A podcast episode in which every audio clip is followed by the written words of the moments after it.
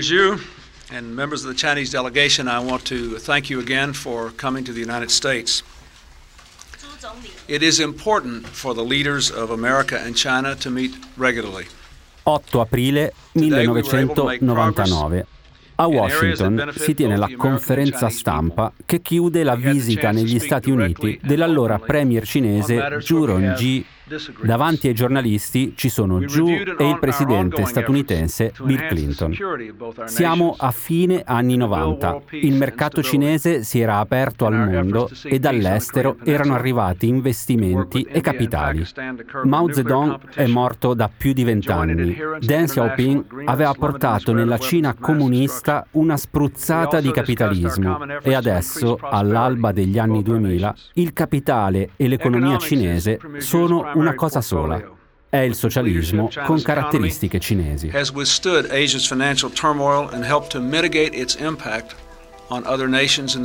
Dopo i convenevoli, Clinton inizia a entrare nel vivo della conferenza stampa. Premier Xu has been squarely addressing China's toughest economic challenges,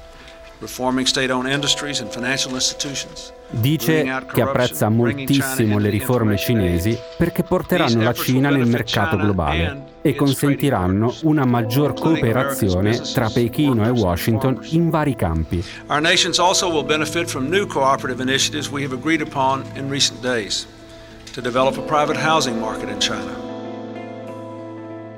Il primo che cita testualmente è quello del private housing, cioè dell'immobiliare. La riforma del settore immobiliare era uno dei pallini del premier Juronji e riesce a farla passare nel 1998. Per la storia della Repubblica Popolare è un cambiamento radicale. Per capirci, fino al 1998 in Cina la casa te la dava lo Stato. Gli alloggi venivano assegnati gratuitamente ai lavoratori delle aziende statali. Dopo la riforma cambia tutto è una manovra che noi chiameremmo di privatizzazione. Ora i cinesi la casa se la possono comprare e se qualcuno può comprare significa che qualcuno può vendere. È un evento che segna un'epoca, che porta la Cina ad assomigliare un po' di più ai paesi capitalisti. Dopo aver liberalizzato il mercato del lavoro, ora è il turno delle case e ovviamente arrivano gli investimenti stranieri.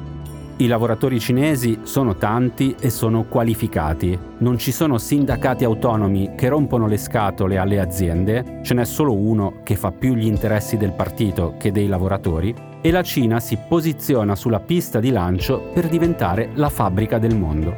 Il partito è entusiasta, gli investitori sono entusiasti e anche Washington è entusiasta. E più cresce l'economia, più cresce l'urbanizzazione sempre più persone si spostano dalle campagne alle città in cerca di fortuna e hanno bisogno di un posto dove stare. Hanno bisogno di una casa. Nel 1998 Rao Zhenhong ha 32 anni, sua moglie Li ne ha 31. Insegnano entrambi al Beijing Business College e i media cinesi dell'epoca li raccontano come una coppia felice felici del lavoro, felici della loro figlia di 4 anni e soprattutto elettrizzati dalla grande novità di quell'anno. Finalmente possono comprarsi una casa. Due camere da letto, soggiorno, cucina e bagno, costo 10.000 dollari. Per comprarla hanno fatto un mutuo, 120 dollari al mese. Dicono che non avranno problemi a pagarlo, che ora finalmente i cinesi hanno libertà di scelta. I due professori, nel 1998, sono il prototipo dei cinesi di domani, più borghesi, più ricchi e più cittadini. Nel 1998 sono ancora una minoranza, solo un terzo della popolazione viveva in città, ma le cose cambiano molto in fretta. Nel 2011 il censimento nazionale certifica un altro cambiamento storico. La Cina, paese tradizionalmente rurale, è diventato ufficialmente un paese a maggioranza urbana. Centinaia di milioni di persone iniziano ad abbandonare le campagne, vanno in città che non sono ancora pronte a ospitare tutti e quindi c'è fretta di costruire. Diventano giungle di palazzi, strade, superstrade e chi annusa l'occasione di business ci si butta a capofitto nascono le prime imprese edili private, i primi imperi patrimoniali di costruttori che intercettano il cambiamento e fanno una barca di soldi. Perché i cinesi che si trasferiscono in città iniziano a guadagnare di più, a consumare di più e anche a investire di più. E l'investimento più sicuro nella Cina pre-anni 2000 è il mattone dalla fine degli anni 90 al 2015 i prezzi delle case aumentano di 6 volte, ma sono tutti contenti. I cinesi ottengono lo status sociale di diventare proprietari di case. Le aziende immobiliari fanno soldi a palate e idem chi gli vende i terreni pubblici da edificare, cioè gli enti locali e regionali. In pratica lo Stato. Insomma, all'inizio sembra che le case in Cina stiano facendo felici tutti e più se ne costruiscono meglio è. La superficie del territorio cinese dedicata alla costruzione di case in vent'anni passa da circa mezzo milione di metri quadrati a quasi 7 milioni e tutto sembra andare a gonfie vele. Poi però la sbronza collettiva passa e il lato scuro dell'immobiliare cinese inizia a venire a galla. Ad esempio, ci si inizia ad accorgere che il boom dell'immobiliare era alimentato dal debito. Per non perdere l'occasione si chiedevano soldi in prestito per costruire in perdita, per comprare in perdita, scommettendo di riuscire a rivendere a qualcun altro a prezzi più alti e di farci il margine. Il ragionamento all'inizio funziona e gli speculatori della prima ora in effetti di soldi ne guadagnano parecchi. Solo che poi la notizia si sparge, tutti vedono che comprare e vendere casa in Cina è un lavoro che ti fa guadagnare tanto e in poco tempo. E fare tanti soldi in poco tempo è un mestiere che fa gola a tanti. Più gente si butta nella speculazione edilizia, più aumenta il debito e per rientrare dagli investimenti serve vendere le case a prezzi più alti. Finché i prezzi diventano così alti che le case non le vendi più il meccanismo si inceppa e rischia di saltare tutto. Ed è quello che sta succedendo adesso in Cina. Il settore immobiliare cinese è una bolla così gonfia che rischia di esplodere, assieme al resto dell'economia cinese. Il primo intervento del partito per scongiurare l'esplosione della bolla arriva nel 2017 significa che il presidente Xi Jinping e i suoi sanno benissimo quello che sta succedendo in questi mesi in Cina, lo sanno da almeno sei anni. Comunque, nel 2017 il partito annuncia le tre linee rosse, cioè dei tetti alla spesa e al debito a cui le società immobiliari devono sottostare.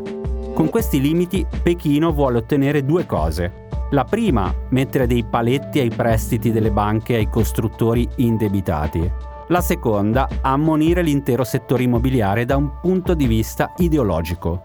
Le case servono per viverci, non per speculare. Insomma, datevi una calmata tutti. È una botta non indifferente e le nuove regole complicano non poco la vita dei moltissimi costruttori che stanno già naspando. Sono pieni di debiti e adesso non possono neanche più chiedere prestiti nuovi per rimandare più in là la bancarotta. Poi, alla fine del 2019, arriva un evento inaspettato e devastante, il Covid. Pechino reagisce con misure di lockdown durissime che, tra le altre cose, di fatto paralizzano il mercato immobiliare. E così, nel 2021, qualche azienda comincia a vacillare, a entrare in un periodo turbolento e qualche altra azienda non ce la fa e fallisce. La Cina è a un bivio epocale e il Partito Comunista deve intervenire. Deve decidere come gestire questo passaggio molto molto delicato per l'economia cinese. E di alternative ce ne sono due.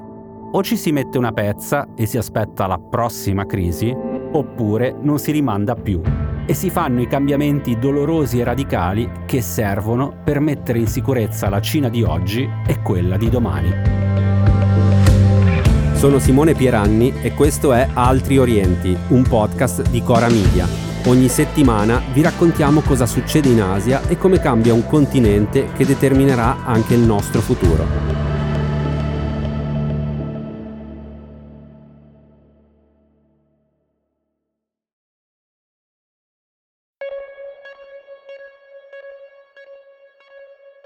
Allora, per inquadrare bene tutto servono alcune informazioni di contesto. Intanto, quando parliamo di settore immobiliare, stiamo parlando di uno dei principali fattori di crescita del PIL cinese. C'è chi dice pesi per il 10% del prodotto interno lordo, chi per il 30%. Che sia 10 o 30, l'immobiliare è un bel traino per l'economia cinese ed è anche un grande datore di lavoro.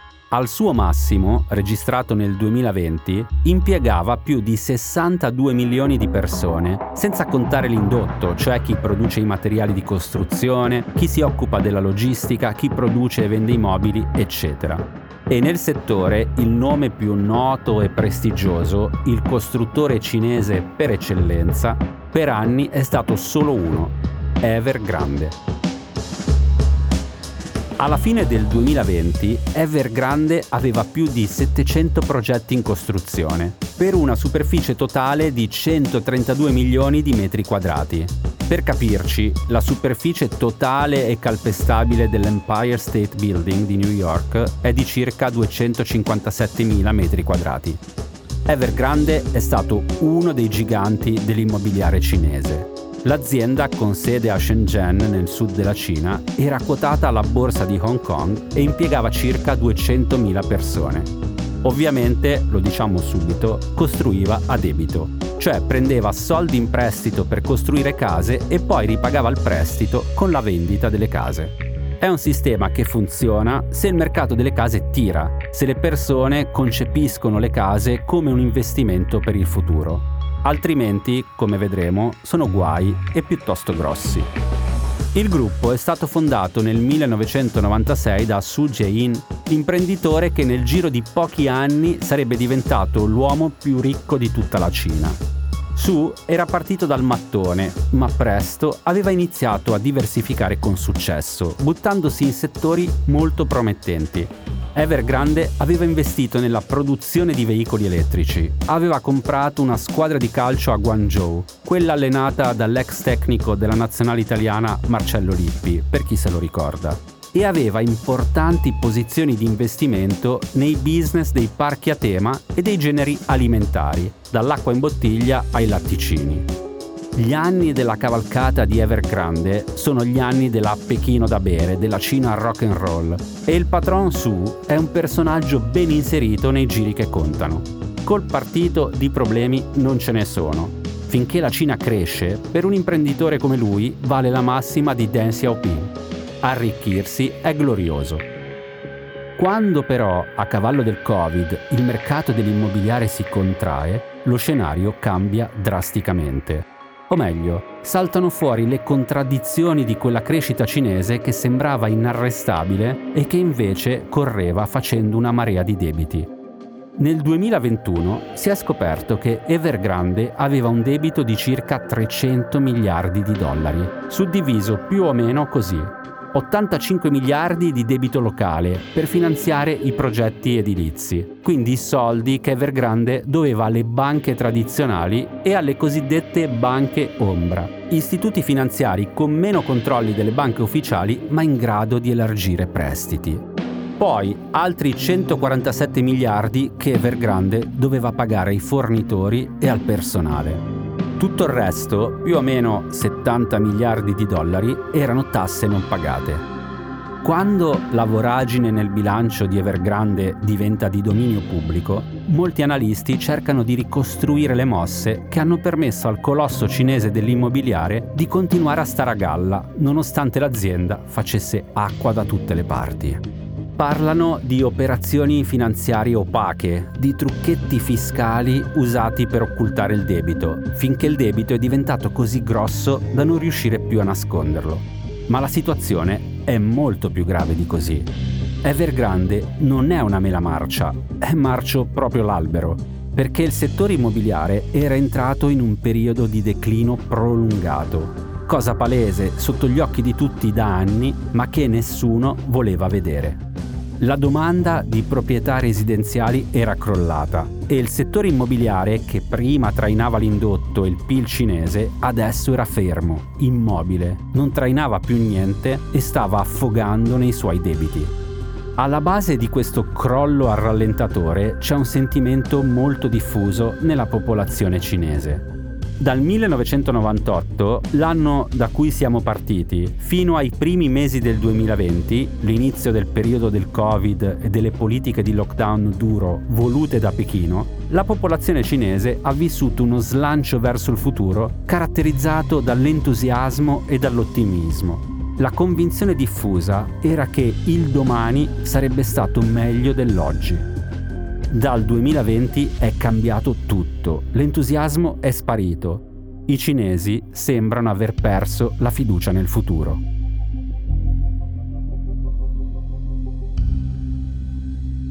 E arriviamo ai giorni nostri. La bomba che fa esplodere l'immobiliare cinese arriva ad agosto e la sgancia proprio Evergrande. Nearly two years since its defaults grabbed headlines, the world's most indebted property developer, China Evergrande, has sought bankruptcy protection in the US. Il gruppo avvia negli Stati Uniti le pratiche per la cosiddetta bancarotta controllata. Gli analisti dicono che questo è un modo per provare a proteggere i propri asset negli Stati Uniti e per guadagnare un po' di tempo.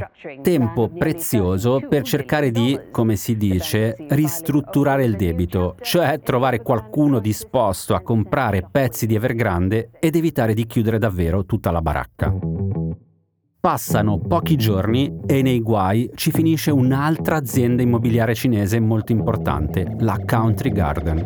Shares of Country Garden plummeted to the equivalent of 12 US cents in Hong Kong and this is as investors are starting to fear that we could be seeing another major debt crisis in the already very troubled Chinese real estate market. La situazione è simile ma diversa. Country Garden sembrava essersi salvata dalla prima crisi che ha coinvolto Evergrande a cavallo dell'emergenza Covid, tanto da superarla e diventare il primo costruttore del paese. A inizio 2023 Country Garden aveva il quadruplo dei progetti in costruzione della Evergrande prima della crisi in più, Country Garden non operava nelle metropoli cinesi, ma nelle città di terza o quarta fascia, dove il mercato era più promettente e dove la spinta dell'immobiliare faceva comodo al governo. Rientrava nei progetti di urbanizzazione delle parti della Cina ancora in via di sviluppo. Solo che anche Country Garden andava avanti a debito e quando ha iniziato a non ripagare più le banche ombra che le avevano prestato soldi, queste banche a loro volta sono rimaste a corto di liquidità, rischiando di contagiare tutti gli altri settori del tessuto economico cinese. Insomma, nel giro di un paio di settimane, ad agosto la Cina è tornata al centro delle cronache internazionali e le domande che hanno iniziato a girare nelle redazioni dei giornali e dei telegiornali di mezzo mondo sono domande che abbiamo sentito tante volte negli ultimi dieci anni. La bolla immobiliare cinese sta per esplodere davvero? La Cina sta collassando? Nothing in this world lasts forever. And that's especially true of a society that has an unsustainable economic and political system. So talking about its demise is long overdue. Coming collapse, if it has any startling message at all, says this The end is near. Questo è Gordon G. Chang, avvocato ed editorialista tra gli altri di New York Times e Wall Street Journal. Siamo nel giugno del 2001 e sta presentando a Washington il suo libro, The Coming Collapse of China. Gordon Chang ha appena detto che quando si parla di Cina sono tutti ottimisti, ottimisti sulla sua crescita e sulla sua possibilità di migliorare la vita non solo dei cinesi, ma di tutti. Ma lui no, dice, lui non ci casca. Per Gordon Chang, nel 2001 la galoppata cinese ha una data di scadenza della quale si dice sicurissimo. La Cina sarebbe crollata entro il 2011. E nel suo libro ne elenca le cause. Deflazione, economia dopata dai sussidi statali e da crescita a debito, corruzione del Partito Comunista. Ora, tutte queste motivazioni possiamo tranquillamente riscontrarle anche nella Cina di oggi, in quella del 2023 non fosse per una cosa, che ancora la Cina non è crollata.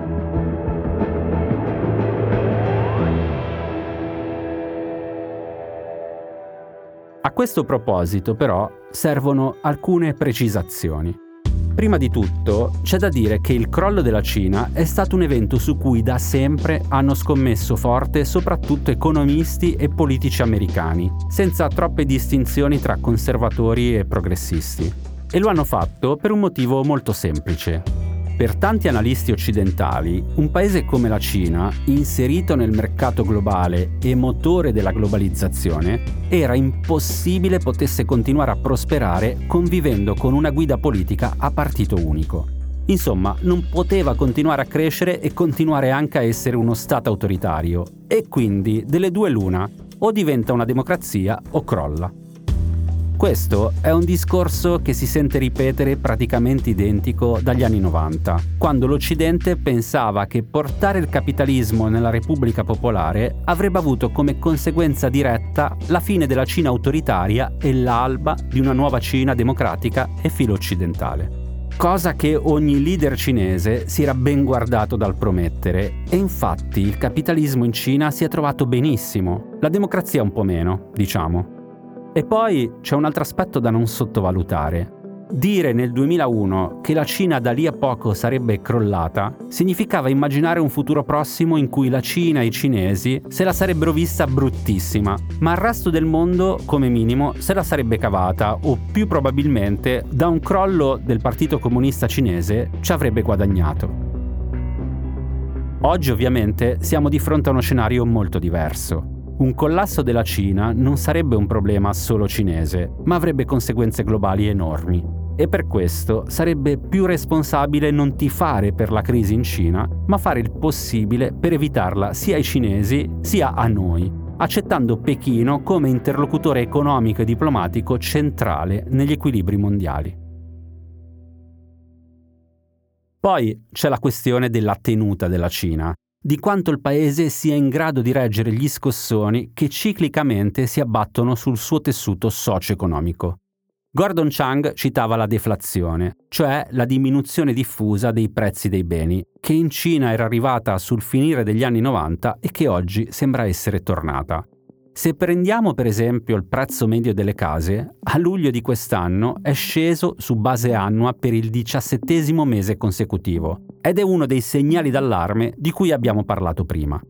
Anche i sussidi statali che Chang citava nel 2001, oggi in qualche modo ci sono ancora. Non sono tecnicamente statali, sono i prestiti che le banche hanno continuato a dare ai costruttori per permettergli di non chiudere e continuare a costruire a debito, ma l'effetto è lo stesso, drogano il mercato e gonfiano la bolla speculativa. E lo stesso discorso vale per la corruzione del partito, il terzo male che secondo Chang avrebbe dovuto far crollare la Cina. Nonostante la campagna anticorruzione iniziata da Xi Jinping nel 2013, la corruzione è ancora un problema irrisolto nella classe dirigente cinese. Lo dimostrano le purghe che ogni tot di mesi colpiscono politici e alti funzionari del partito e dei militari. La più recente, qualche settimana fa, ha fatto saltare il boss di uno dei settori più lucrosi dell'esercito, quello dei missili, compresi quelli nucleari. Insomma, mettendo a confronto la Cina del 2001 e quella del 2023, i problemi sembrano sempre gli stessi e le stesse sembrano anche le soluzioni proposte dal partito cioè mezze soluzioni, qualche micro riforma, qualche purga, qualche campagna moralizzatrice. Più che risolvere le crisi, il governo cinese preferisce sempre metterci una pezza, tappare temporaneamente il buco e poi, alla prossima crisi, ci si pensa più avanti. Finora ha sempre funzionato, ma stavolta la situazione potrebbe essere diversa dal passato e la crisi potrebbe non essere passeggera. Perché in questi vent'anni non è cambiata solo la Cina, sono cambiati anche i cinesi. Nel 2001, così come nel 2011, la popolazione cinese era spinta dalla crescita e da quello che alla fine consente all'economia di andare bene. Erano fiduciosi nel futuro. Certo, per chi non apprezzava le politiche del Partito Comunista, la repressione era inflessibile ma la stragrande maggioranza della popolazione cinese negli ultimi 30 anni ha migliorato e non poco le proprie condizioni di vita. E così è stato fino al periodo pre-Covid. Dopo, per il popolo cinese, è cominciato un periodo strano. Il Covid ha abbattuto l'ottimismo, ha instillato il dubbio che forse non tutto sarebbe stato come prima. E così un popolo tradizionalmente risparmiatore e con molto meno entusiasmo per quello che ha in serbo il domani, ha iniziato a chiudere il portafogli, a rischiare meno e tutelarsi di più. In Cina oggi si spende sempre meno per il futuro, come una casa, e sempre più per il presente, per l'oggi. Aumentano le spese sanitarie e quelle per l'educazione, ma diminuisce la sensazione di poter programmare il proprio futuro. Ed è questo che può mettere in difficoltà sia l'economia cinese sia la sua guida politica, cioè il Partito Comunista, che finché le cose vanno bene sa che la propria leadership è al sicuro, ma sa anche che quando le cose vanno male, quando la popolazione inizia a perdere fiducia nel paese e nel partito, allora è il momento di preoccuparsi davvero.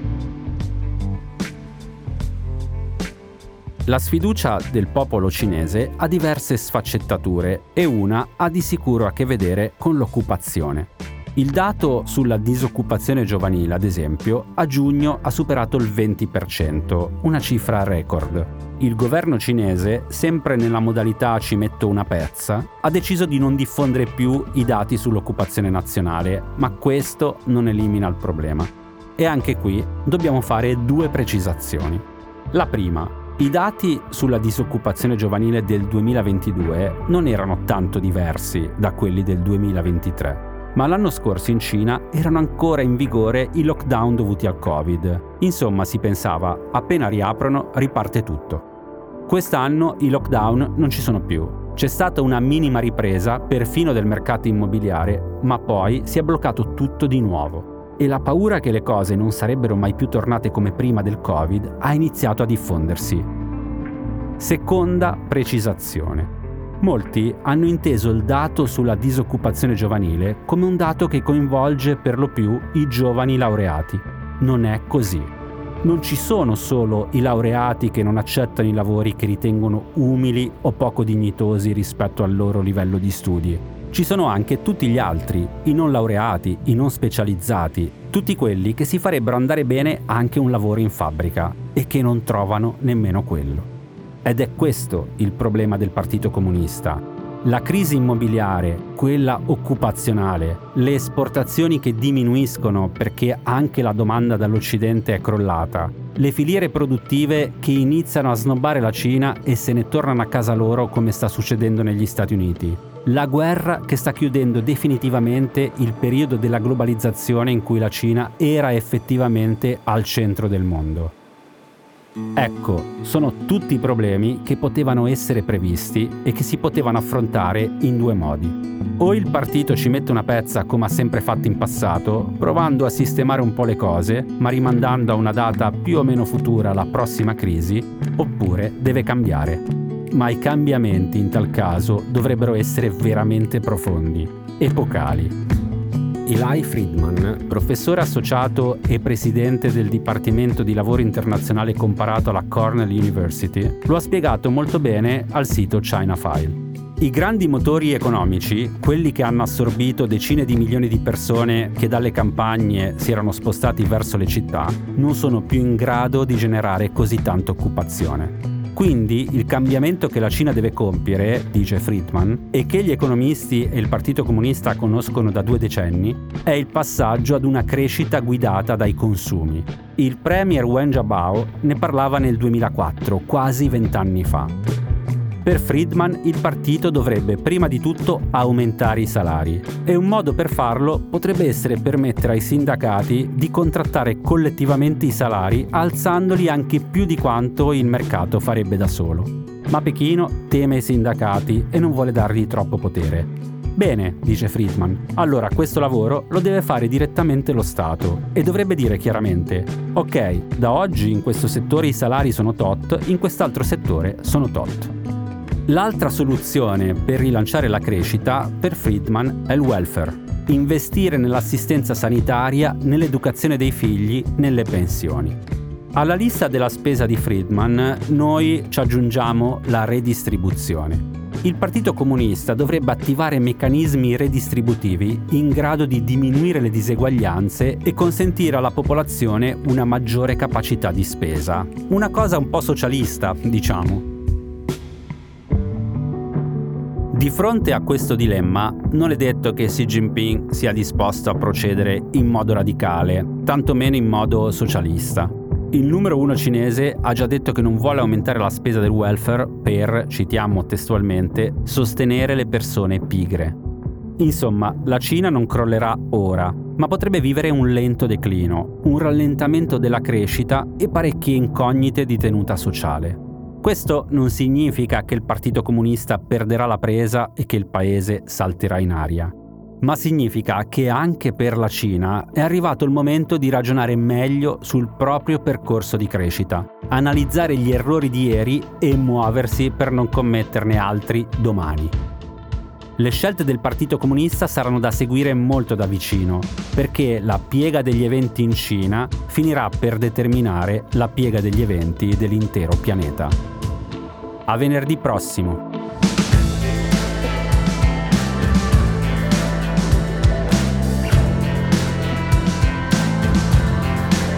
Altri Orienti è un podcast di Cora News prodotto da Cora Media, scritto da Simone Pieranni e Matteo Miavaldi la cura editoriale è di Francesca Milano. La supervisione del suono e della musica è di Luca Micheli.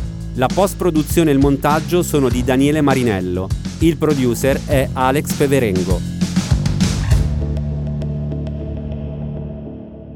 Le fonti dei contributi audio sono indicate nella sinossi.